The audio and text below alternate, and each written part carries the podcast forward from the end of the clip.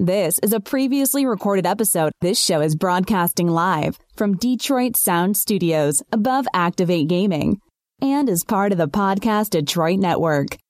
Visit www.podcastdetroit.com for more information. Hi, this is Mike Zapcic from AMC's Comic Book Men, And this is Ming Chen, also from AMC's Comic Book Men, and you're listening to the Ninja Starship Podcast with Jimmy McKnight. our favorite podcast.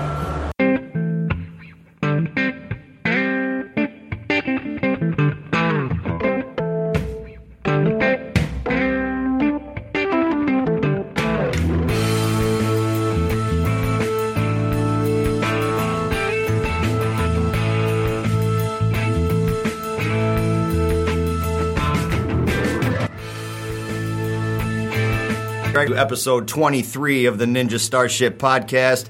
I am your host, Jimmy McKnight. It is 5 o'clock, and we are live from Detroit Sound Studios above Activate Gaming in Ferndale, Michigan.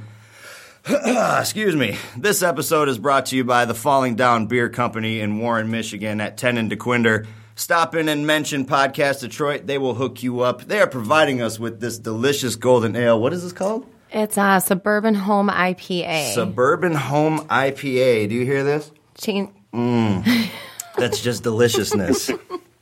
uh, this episode is also sponsored by Liberty Comics in Roseville. In my opinion, it is the best comic shop in the Metro Detroit area. The, all the latest issues, always in stock, plus a very, very nice indie section. The store is super clean, the staff is very friendly. Mention the Ninja Starship or me, Jimmy McKnight, and get hooked up on your next purchase. My guest this week is a bona fide professor who earned his PhD in American literature and film from Michigan State University, promoting his new comic monstrous, Professor Greg Wright. Welcome to the show. Oh, thank you so much, Jimmy. I'm glad to be here. I'm super excited about this, and I'm ready to chat about comics. Awesome. Well, before we get into comics, it's been a very crazy week, and I'd like to kind of start by paying our respects because unfortunately, we lost a giant creative force in the music industry. Former frontman for Stone Temple Pilots and Velvet Revolver, Mr. Scott Weiland, was found unresponsive on his tour bus. So, uh, you know, that, that, that sucks. We lost uh, a definite creative force in the universe on that one. Were you an STP Definite. fan? Yes, yeah, yeah, from years back, yeah. I uh, I did you ever see him live, No, no. dude? Back in 2000, I was at the uh, MTV2 Return of the Rock tour, and uh, it was it was STP, Godsmack, and Disturbed. I was like 15 years old, and STP comes on. He's he's got you know the big pink mohawk and the the megaphone as he's twirling around, dude. They were they were fucking awesome. This was in uh, Dayton, Ohio, at the Hara Arena. But yeah, man, like huge musical force lost. What you know, it sucks. But on a brighter note, not to segue so roughly, but on a brighter note, uh, we did get the Batman v Superman trailer with a huge reveal of Doomsday. Did you get to check this out?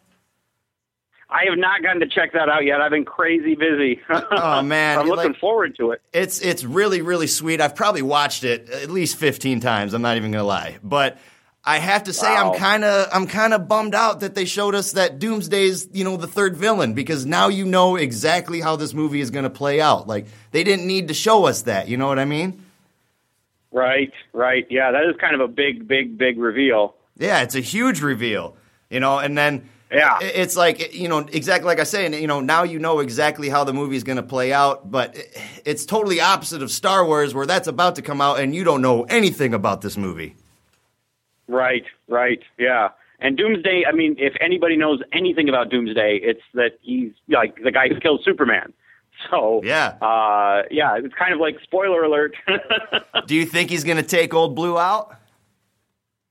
You know, I don't know if they're going to do that or they're going to set it up for something else. But I mean, like I said, that's sort of the big the big tension. Is it's like here's here's a movie that's got a Superman killer, which kind of puts the odds more on Batman's side of things, right? But- yes, it does. Well, they already canceled Man of Steel too because uh, in favor of way more Batman. As soon as Affleck was cast, they're like, "We're going to do five thousand Batman movies." Yeah, and and a lot of fans were not big uh, on the bad Affleck part of it, but I I don't know. I think he's going to do a good job. I'm pretty excited about it. After seeing this trailer, I'm I'm set in stone. I think he's going to be fantastic. Now, when I talked to you earlier, you said you didn't really follow the shows, but there was a pretty big uh, happening in the Flash and Arrow side this week uh, with the crossover. Did you catch that? I did not. I did not. Man, talk about sexy. That was an amazing two night event. If you get a chance, get on Hulu and check it out. Vandal Savage got introduced. Uh, you find out Oliver Queen has a son. Barry Allen's been jumping back and forth in time because he's running so fast. I mean, dude, it's amazing. And what's so awesome about these shows is, you know, th- this is 20 weeks versus a two hour movie. This is 20 weeks to fall in love with these characters and, and build a, uh, an episode. And, you know, it, it completely consumes you. Really, it does. Well, I love that they've got you know like that they can sort of super nerd out about it, right? I mean, Yeah. like if you think like 20 years back, you, they weren't really telling comic book stories, like you know like the Adventures of uh, Lois and Clark. It's like this was it was a different thing. This, like you're saying, you know, you got crossovers, you got jumping through time, you got stuff uh, that's like normally the kind of thing that you only see in the comics. Right. I mean, I thought it was really cool in uh, Days of Future Past, the X Men movie, Yeah. where it's like, okay, this is a comic book story that's in a movie, as opposed to, well, it's an origin story or it's a battle or it's, you know, just like the the template that they've already had. Here's something where it's like you have to have a greater investment and be paying attention and know who the characters are. You got to have a history of it. So, Absolutely. that was a that's cool. fantastic movie, too, man. Days of Futures Past. I liked it a lot. I, I, did really too, did. man. I can't even I can't even lie. I loved it. Uh, what else did we get here? Oh, we got the Civil War trailer. Did you check that out? I am so behind on my trailer watching, but I, I, can, can, I want to make a quick. Can I make a quick plug though? Yeah, I've yeah. got a trailer out now. Yeah, yeah, plug away. Got, Monstrous has got a trailer. If people can, people can check that out on YouTube. Uh, if you look at Monstrous Comics trailer, it's it's just it's a short one. It's like about 30 seconds, and it's really really awesome. My artist on that is Ken Lamug, and he put together the video. And every time I see this, it gets it gets chills up and down my spine. I'm su- I'm super psyched about that. So I guess I've been busy watching trailers, but it's just been the one, and I've watched it like eight million times. That's So- okay. I saw I did I watched your trailer the other day too, and uh, the narrative, whoever did that was very Vincent Price esque. Yes, yes. Um, oh, I cannot think of the guy's name. It is uh, it's a voiceover actor that Ken knows. I think he's in the Las Vegas area. Uh, but yeah, it's just it's it it sets the tone perfectly. Like uh, it's so it's it yeah it like I said, it just gets me really excited all over the place. And then the mon the uh, animation on the S of the monstrous and the music, it just all comes together just perfectly. What I what I want people to get excited about with this comic. Yeah, it's fantastic. Well, before we get too far into your comic, we're going to take a break really quick. And then as soon as we come back, we're going to dive into Monstrous, man, and, and just open this up. So, Sweet. All right, let's do this. Let's take a break. We'll be right back. Hey, this is Jason Faunt from Power Rangers Time Force, and I just want to give a shout out to the Ninja Starship. Ow! Wow, that is a good grip. You should not pick a fight with this person. Cup of coffee in the big time. I am smelling like the roses somebody gave me on my birthday deathbed. I am smelling like the roses. This is a previously recorded episode. Welcome back. If you're just tuning in, you are listening to the Ninja Starship. I am your host, Jimmy McKnight, and we are broadcasting live from Detroit Sound Studios above Activate Gaming in Ferndale, Michigan. Speaking with Professor Greg Wright about his new comic, Monstrous. Let me start by saying how much I absolutely loved this comic. It has grit, it has style, it's a complete old school feel with a very new touch, man. It's almost like like when I read that, I'm like, this is like John McClane on acid. Oh man, I love that. I want to put that on the cover now. Now that you said that, No problem. John McClane on acid. Yippee right? yeah, yeah, absolutely. Uh, it's like it's like you're incorporating horror and science fiction in a way that's very, very exciting and new, while you're still, you know, really paying homage to the source material because this this feels very much like influence from True Grit. Am I correct? Absolutely, you are 100% correct. Yeah, the first issue of Monstrous uh, tells the story. It's called Higher Power, and uh, and and yeah, it's it's taking basically the the setting of the show, or the, I'm sorry, the setting of the comic is all in Frankenstein's Europe. So you got steam powered robots and monsters, and like you're saying, it's very Wild West, except instead of cowboys and Indians, it's monsters versus robots. So and the first one's plot is taken from True Grit. A little girl hires a six foot tall rabbit monster to track down her father's killer, and all four of them have plots taken from old John Wayne movies. So the first one's True Grit, then you get Big Jake, then Three Godfathers, and then finally wrap it all up with Rio Bravo, one of my favorites. I love how you incorporated the snake too, because in True Grit, how the girl gets bit and ends up losing her arm. In this story, Yep. you know the, the the snake's the bad guy, but it's I don't want to give the ending away. It, it's just super cool how you incorporated that factor into the actual series. And the other thing that I'm really a big fan of is that you went old school again and you incorporated the Universal classic monsters. You have Frankenstein involved in this. You know, it's it's Yeah. super refreshing because in a world where zombies are king and the dominant thing, you know, it's nice to have something that actually reaches back. It almost makes the old thing fresh again. Yeah, that's what we're going for to have, you know, some new stuff like you're saying like the rabbit monster doesn't really isn't precedented in the universal stuff. But yeah, in other ones we've got Dracula, we've got Igor, we've got Dr. Frankenstein, we've got the Wolfman. Everybody gets their turn in terms of like the classic universal stuff. And there's kind of some influence from the Hammer movies as well. Uh, if you're, you know, if you like more of the British horror stuff, but yeah, Yeah, what are the Hammer movies? Feel of really gothic What, what the Hammer, the Hammer yeah. Studios ones, uh, yeah, those are from the UK. Uh, like they had Peter Cushing and Christopher Lee as like Van Helsing and Dracula, Nice. or as uh, Doctor Frankenstein and his monster. So yeah, those guys uh, all, come from that, and those now, now they're pretty well known, like from being in the Star Wars movies. Uh, that's where they got their start, is being really big in these old gothic, uh, chiller kinds of movies. And lots of Lee, fun though. too. They're funny and goofy and everything. Hell yeah, man! Christopher Lee, he he was just a force to be reckoned with, though, man. That what that guy like knew like nine languages or something, and uh, he was mastered in all kinds of things. Super talented. Oh yeah, he was he was a he was a genius and uh, you know just yeah, like you're saying, just master of all, all trades. Most people uh, don't have that kind of ability in one area, let alone in so many of them.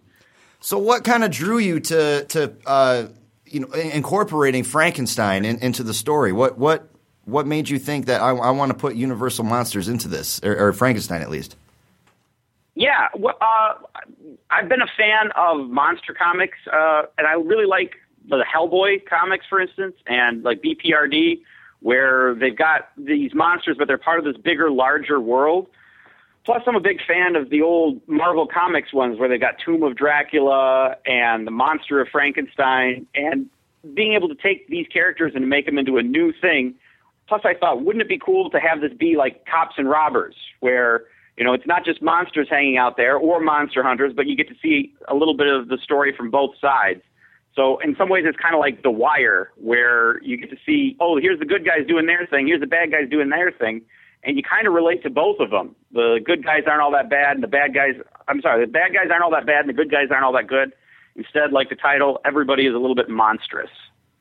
Excellent. Yeah, those old school uh, Marvel Monster series, man, the, that was just masterful in itself because they had no blood in it. I mean, you had a Dracula story with no blood in it. It's really just him sitting there, you know, drinking, contemplating if he's evil or not.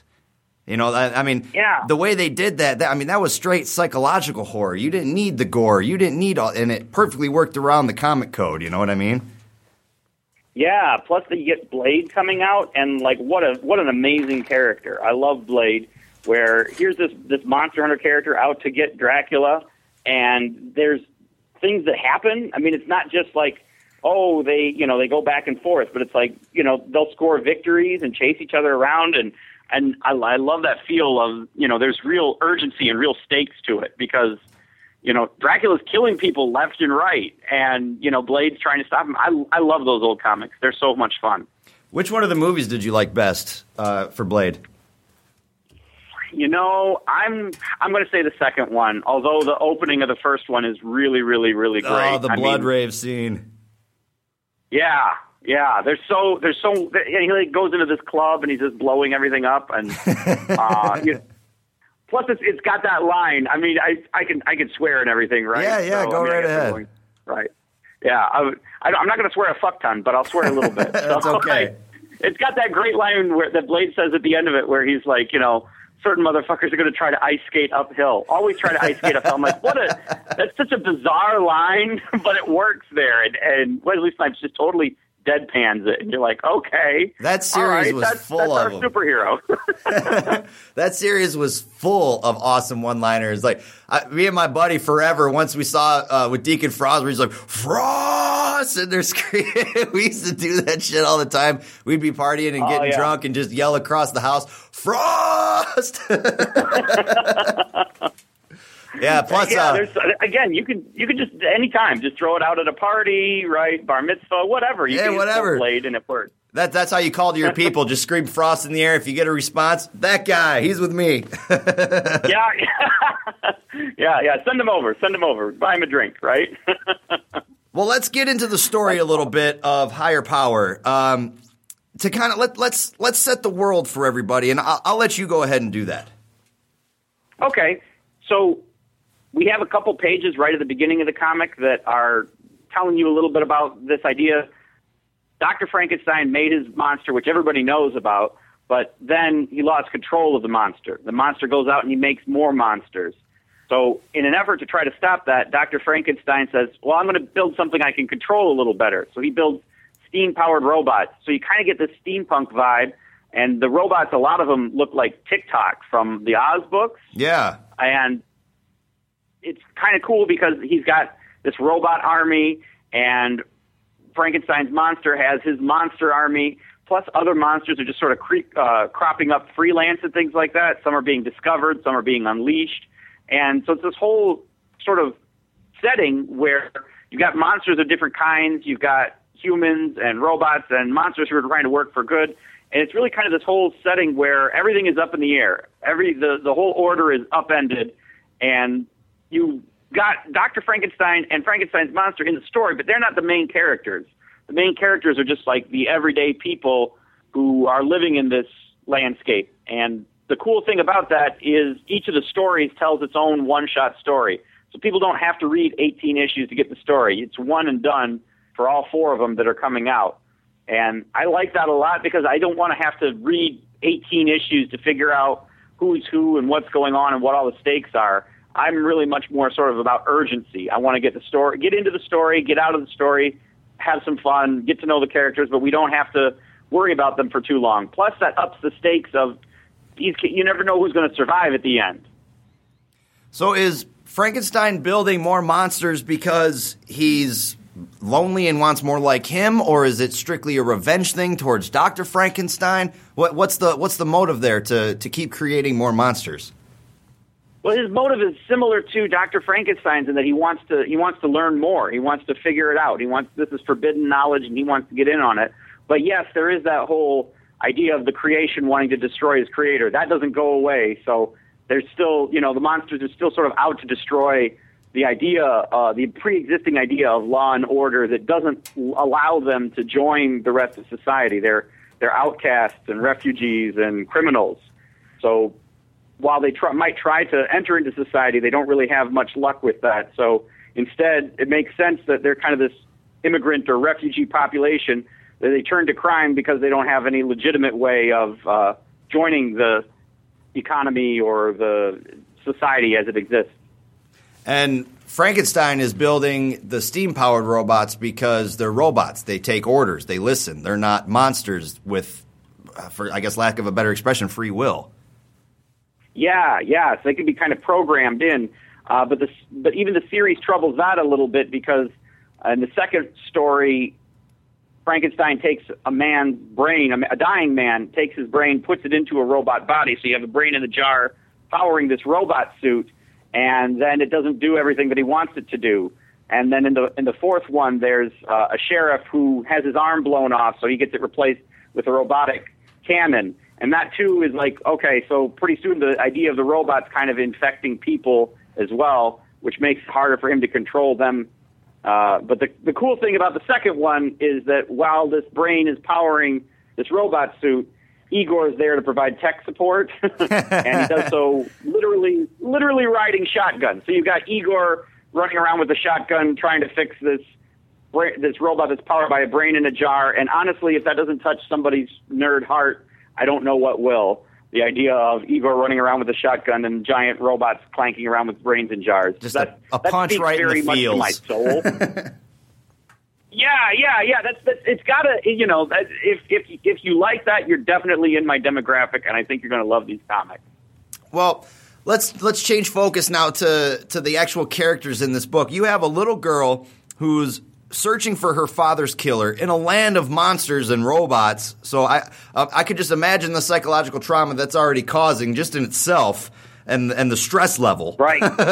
then she ends up she talks to Dr. Frankenstein who she, it shows her giving her or uh, her giving him money, but it doesn't show him taking the money or if he accepts the job. But the next scene, she ends up hooking up or she ends up uh, teaming up with this like outlaw rabbit monster, John Wayne type, and hires him yeah. to to kind of fi- uh, um, find the uh, father's killer. And he's kind of a dick to her in the beginning. yeah, yeah, because he doesn't he doesn't really want to. He's he's like he's reluctant because part of the reason he's a criminal is he's been framed. So uh, he, in some ways, is like not the killer that she's looking for. In some ways, she's tougher than him. Like you're saying, she's venturing out alone as a little girl into this landscape where there's killers around every corner, and she is going to find her own way and try to avenge her father's death. And that takes a lot of brass, and so she's not your typical little girl character. Uh, instead, she's you know much more proactive, and like you're saying, I'm, the model of the character is Hattie from True Grit, and trying to make this character something where you know she's she's sassy, she's you know she's good at fight, right? She's actually you see her punching monsters and Mhm. shooting bad guys and stuff like that. Oh, she's a little Uh, badass for sure. Oh yeah, and it's a departure, I think, from the way that we normally think of characters, where a lot of times, oh, a little girl, she's going to need to be rescued, and sometimes she comes to the rabbit monster's rescue, and sometimes he comes to her rescue, uh, and kind of both of them don't get out of the story unscathed. Both of them wind up a little bit uh, worse for wear in terms of how they learn things and how they change and what they kind of learn about themselves and the price of revenge. Well, plus when she meets this guy, the stakes automatically go up because not only is he an outlaw from the actual law, but there's another outlaw gang who's also after him for money. So he's kind of like the Han Solo character. He's got he's got it out. People got it out for him on both sides. Exactly right. So yeah, the robot police force is after him, but uh, the gang that framed him is out to kill him too. So he, they wind up in a battlefield where the they're fighting monsters and they're fighting robots, and the robots, of course, assume, oh, he's got reinforcements, and the monsters quickly assume, okay, he's you know being chased by these robots, we can get him, and uh, it becomes this very big sort of epic battle uh, with one of my favorite panels where. Uh, the rabbit monster is punching this giant lamprey-looking worm snake monster thing right in the face, Yeah. and that's right where the book opens. So I always show that to people. I'm like, look at this. He's punching this thing in the face. Little girl's punching this gargoyle. Uh, it's so much fun. It's just crazy action and a real roller coaster. I think. It's got fantastic art and the coloring. Oh my god, the coloring is what really sets this, you know, the the whole tone of the world. Uh, you said you uh, worked with Ken Lamug on this? Yes, yeah, he's the artist, and he is just a one-stop shopping machine when it comes to composition. He does the pencils, the inks, the colors, the letters, the whole thing, and it really has, like you're saying, this very organic feel where everything is very well integrated. So it's a dark world, but the colors are they they sing all the more because they're this muted kind of vibe. Uh, it's kind of Tim Burton esque. It's you know that so like the, sometimes the colors are almost candy colored, but they're so dark in this world, and it's just very rich. I I love it, and I love spending time there. Plus, he adds all these really great flourishes and these very expressionistic panels where there'll be a, a crow or a tombstone or an old ruined statue that he'll just throw in there just because, and I'm like, oh, that makes it so much more perfect. Uh, again, looking at uh, the influences of like Guy Davis and Mike Mignola and things like that. How did you end up connecting with him? This is kind of odd. I connected with him via Twitter. Ken and I have never actually met. He lives in Las Vegas, and I live in mid Michigan. Well, you got a long And distance I'd love to meet relationship. I- Yeah, yeah, we've got a long distance relationship, and uh, you know, so we've talked a lot on the phone. We've interacted via email a lot, and I'm sure that at one point he's going to come to Michigan, or I'm going to go out to Nevada, and we'll connect up at some point. But uh, for now, you know, it is like you're saying, this it's it's this person that I've never actually met, but I feel very much like I know him for uh, the two of us having collaborated and talked so much and uh, brought this comic together. It's really exciting. So I, I don't want to talk too much about higher power and give too much of it away, even though it's excellent. Everybody needs to go pick this up because it's so excellent. But this is a one of four part series of, of different stories. So let's get into issue two, the steam powered Avenger, because I, I, I, I haven't read it, so I'm going to be completely surprised on everything that you tell me. So let, let me, uh, let me into to what the world is in this one. Oh, I, so I could tot- I could totally mess with you and, and be like, well, there's these candy colored ballerinas, or I don't know. Oh, dude, I'm in. no, I'll tell you. yeah. Uh, so what the this like I said, the steam powered Avenger is you've got one of the Franken Squad police officers, a regular human, and he killed the brother of one of these monster criminals. The the criminal comes for revenge, shoots him, shoots everybody in his family. He's lying there dying, and he sees his daughter being snatched away, and he thinks, "Oh no!" and and, and everything goes to black. Then Dr. Frankenstein brings him back. His brain is in a jar and he's powering up in this giant robot suit. But he realizes, okay, if there's any reason for me to be brought back, I've got to have vengeance. They've lo- I've lost my whole family here. So he's going to hunt down the monster that did it to him. And he grabs Igor, smashes through the wall, and says, you know, you're, you're going to help me find him. Igor is a comic relief here. So he's like, I understand revenge, but Igor really likes quests for naps and cake instead. And uh, so the two of them head out into the landscape, go to this tavern, uh, and then try to off the monster that basically ruined his life and tried to kill him. But when they're there, he realizes this very big thing, this very very big revelation. His daughter survived. She dyed her hair. She's gotten close to the monster, and he's about to blow her revenge because she's going to try to kill the monster as well. So uh, the plans go awry. She winds up separated from him again, and the resolution is taking place in an old ruined church where he's going to face off against this monster. Both of them believing themselves unkillable. Him because he's in this indestructible robot suit. The monster because the monster says, well, like Frankenstein's monster, I can just always be put back together again. So they're trying to figure out how can they get any sort of end game with this. So even Who though these are even though these are separate stories, you you still have crossover characters. Like Frankenstein is a prevalent character. The the captain is a prevalent character. Yeah, yeah. You see, you see, you see characters in the different stories, uh, but the the main characters are always different. So yeah, there's crossover stuff. Uh, you know, vampires are going to show up in, in multiple ones, and the idea of the Franken Squad, right? The the Frankenstein's basic basically police force that goes around hunting monsters and jailing criminals. Those guys are in there all the time, and Doctor Frankenstein's their boss. And Frankenstein's monster is sort of like this under underworld figure. He's kind of almost like the kingpin in some ways. He gets things done, and uh, you know he makes new experiments and helps out monsters who need help. Uh, sort of like the Underground Railroad, uh, you know, helping monsters out in their own sort of secret way. So this is kind of like a steampunk version of Shield in Bavaria. Yes, exactly. I like that analogy too. I, you, you've got all these great pull quotes for me, Jimmy. This is great. Hey man, it just off the cuff, so, yeah. off the cuff, you know. Yeah, so yeah, it's this, it's this police force, and the, the the characters, both good and bad, are kind of in that superhero mold of they've got these different kinds of power sets, and they're all trying to have their own uh, different ways of succeeding or their own codes of honor and things like that. And uh, it, yeah, it it's almost sort of like uh, also like Judge Dredd, if you're familiar with that. Huge where, fan, huge got- fan of Dredd.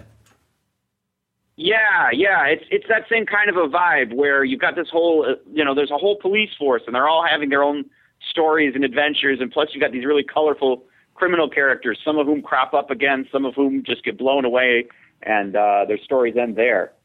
So I yeah, mean- it's, it's really exciting all the different possibilities that we can do with this, all the stories we can tell. Hell yeah! I'm even a fan of like the the Stallone Dredd. You know, the I am the law with Rob Schneider I, back in the day. you know, I, I'm embarrassed to admit it, but yeah, I love it too because you know you get the Angel uh, gang in that and Yep. everything. Herschel Um, before and- he was yeah, Herschel. Something. Yeah, yeah, no, you get so much cool stuff going on in there, and I'm even as I in other contexts, I pretty much hate Rob Schneider, but he worked there as the comic relief of this weaselly little scumbag kind of a guy, Cursed uh, Earth this Pizza. pathetic criminal. Awesome. No, it's so it's it is fun, and I like the I like the the movie Dredd too. I think that one's another oh, one. Oh, the new yeah with Karl I- I Urban. watch That, that. was so good, man. So good. I- And and and their budgeting got pulled for the second, which sucks because it was such a good movie. It had so much potential. Oh yeah, yeah. I mean, it, again, it's one of those movies that doesn't do what a lot of movies do, and like we don't see Karl Urban's face. And but I'm like, that's perfect because you shouldn't. Yeah, you don't need to. face, like ever. You don't need to. Just him frowning and he's mad and he's blowing stuff up and killing people. Uh, yeah, I love, I love, love, love. I love those movies. I love the comics. And yeah, I'm pulling, I'm pulling from them whenever I can. Right, I, I steal shamelessly from everything. Right on. Well, we're gonna take another break uh, real quick. I'm gonna fill my my cup up with this gold, uh, golden delicious. What is this? Suburban Home IPA by Falling Down Beer Suburban Company. Home IPA by Falling Down Beer Company. More with Greg Wright when we come back on the Ninja Starship on Podcast Detroit. Hey, this is Eugene Clark from George A. Romero's Land of the Dead, and you're listening to the Ninja Starship Podcast. This town needs an enema.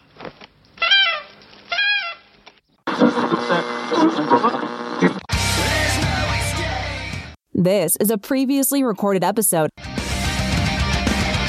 Welcome back. You're listening to the Ninja Starship. We are live in Detroit Sound Studios above Activate Gaming in Ferndale, Michigan. We are speaking with the creator of Monstrous, Professor Greg Wright. Let's get a little personal, man. Ha- have you lived in Michigan all your life? Yes, I have. Uh, I did like a study abroad in London uh, during my undergraduate, but otherwise, I mean, I've visited a lot of places. I've traveled a lot, but I've always lived as my permanent residence here in Michigan. Yes. When did you uh, begin your degree at Michigan State? Oh, that's going to be a, it's a long time. a long time ago in a started my- galaxy far, far away. that, that I, I think anybody who gets an advanced degree certainly feels like, yeah, that was that was a, a one of the horrible prequel movies, right? uh, uh, that's pretty much the graduate experience. Yeah, I, I started my uh, graduate degree in 2000, and then I wrapped it up in 2007. So you know, it's like a seven-year process for me to get my PhD. I know some people do it faster, but nobody does it better than me. what was your driving force to go all the way to PhD? I mean, you you basically hit the master class of degrees.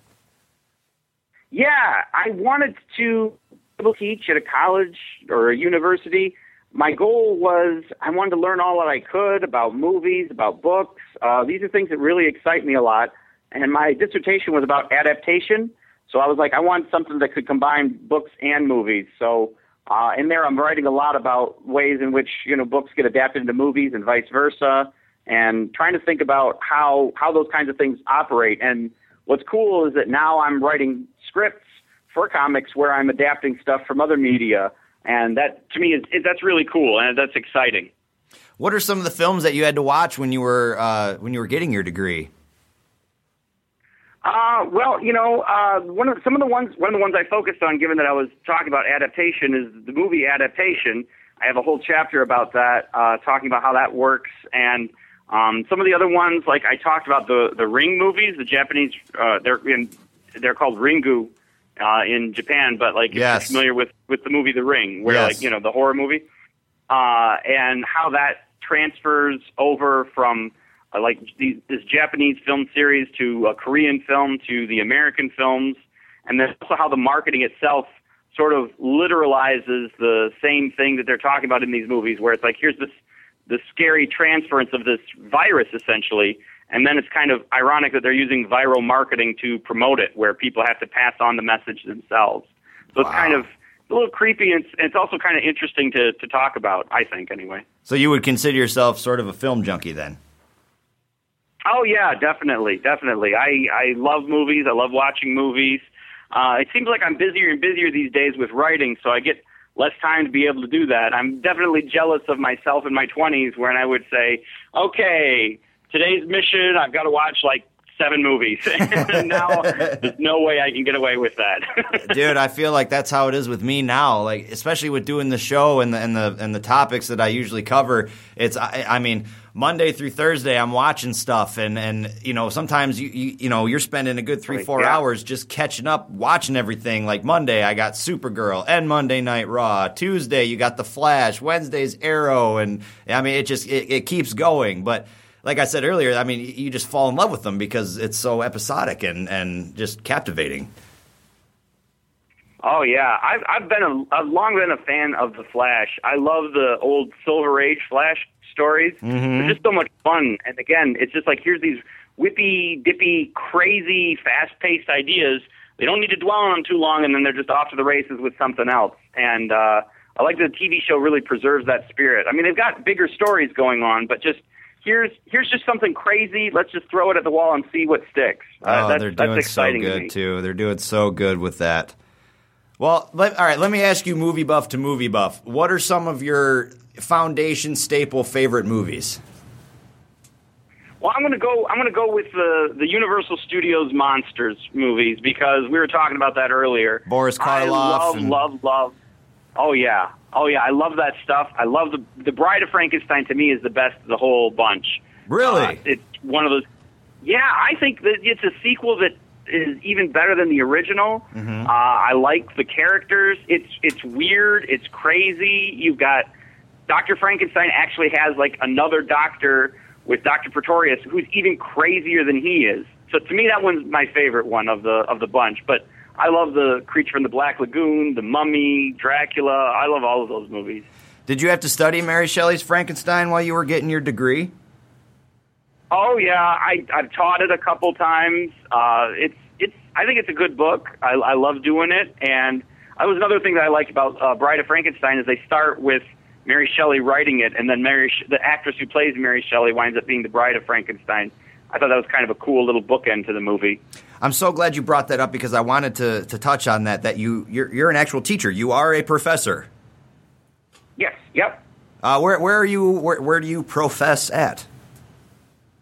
Well, I right now I have been well for the last five years. I was teaching full time at Davenport University, and they did some downsizing, and they shut down a number of their campuses. So I'm still teaching there, but I'm teaching there part time, and I'm also teaching at Delta College and Saginaw Valley State University. So I'm kind of cobbling together stuff, and it takes a lot of hustle, and I'm running around from place to place. But the cool thing is I get to meet a lot of really great students uh, and sort of see the different flavors that the, the the different places in my area get to offer. So that's that's really cool. And it's, I, I, let me assure you, it's nothing it's nothing personal to do with me. they let go a lot of faculty and staff, and they shut down four of their campuses across Michigan. So uh, it's not like oh well, let's kick this bum out. Uh, well, they probably were like that Yo, too. bum, I don't know. I get out of here!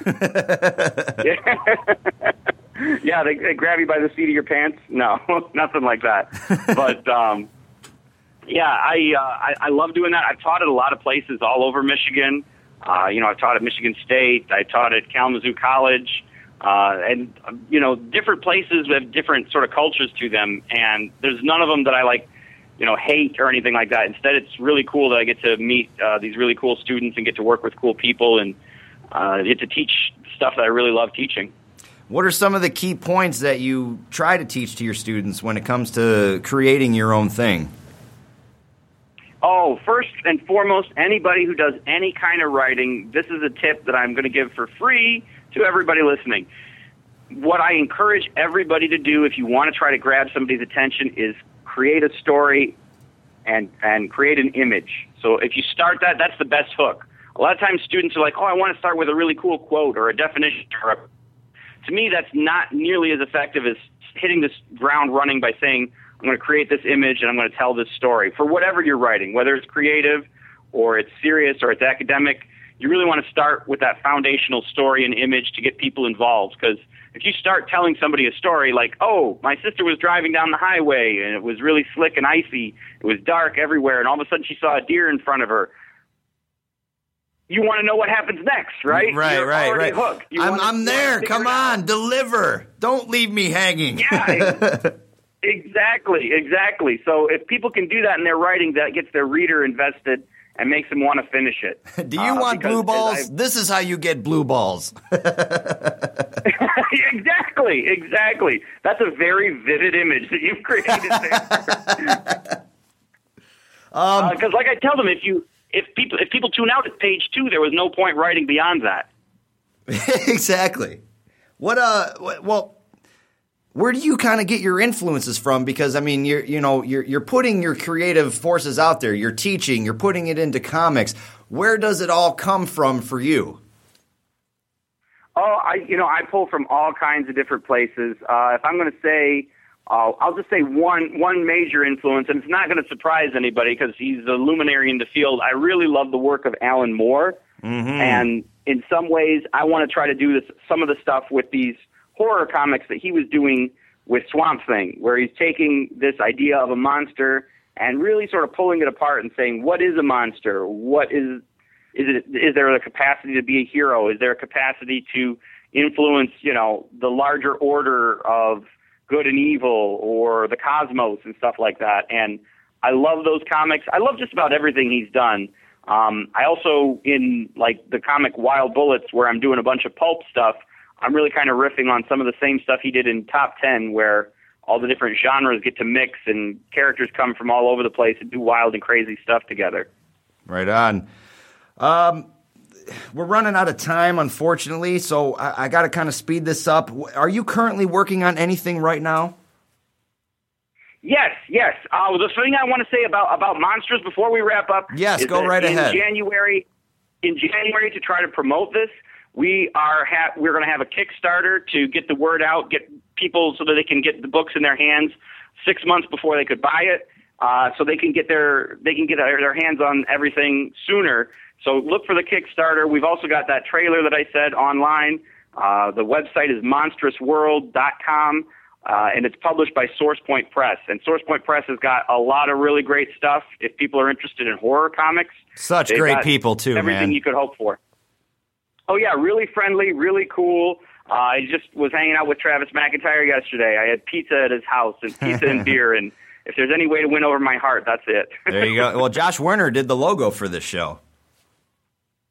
Yeah. Oh, yes, yes, yes. And I, Josh was there as well. So this was this was quite the family affair that uh, I got to see these guys. They were uh, shooting a trailer for an upcoming comic uh, by the name of Nora that uh, is going to be art by Pierce. Sean Steele and and Casey Pierce is the writer. Yep, exactly. So they were all together there doing that, and I was just, I guess, mooching the pizza and beer before they started shooting that stuff. Uh, what's funny, you mentioned Casey because she's coming on the show next week. Uh, she it's going to be her, uh, Erica Tirez. We're going to do kind of a Star Wars special, so it's going to be very exciting right before the movie comes out. That's so cool. That's so cool. Well, I I feel like what could I make you say to her that would be embarrassing, but I don't know. I'm, I'm a ball of embarrassment. Right on. Like, not like ask her about this, you know. Give her the business. well, real quick, what's your con schedule looking like next year? okay, the I'll the people want to hook up with me. I will be in February at Days of the Dead, the Days of the Dead Con, which is a horror convention, and it's taking place in Atlanta. I'm going to be doing zillions of these things. Uh, SourcePoint Press has been kind and generous enough to put me out to a number of different cons. Uh, I love doing that. I love meeting people. Come up, talk to me, mention this podcast, and you're going to get yourself a free awkward silence from me. I don't know. Fantastic, Greg. Thank you so much for coming on the show. It was it was an honor to have you on, sir. You were a fantastic guest. Oh, I appreciate it. This was wonderful. This was a good time. I appreciate the opportunity. Thank you so much, Jimmy. Not a problem, man. All right, ladies and gentlemen, that's it for this episode. Once again, I'm your host, Jimmy McKnight. Follow us on Twitter at Ninja Star Pod, Jimmy McKnight on the Facebooks. That's it for this week. That's a show. This is a previously recorded episode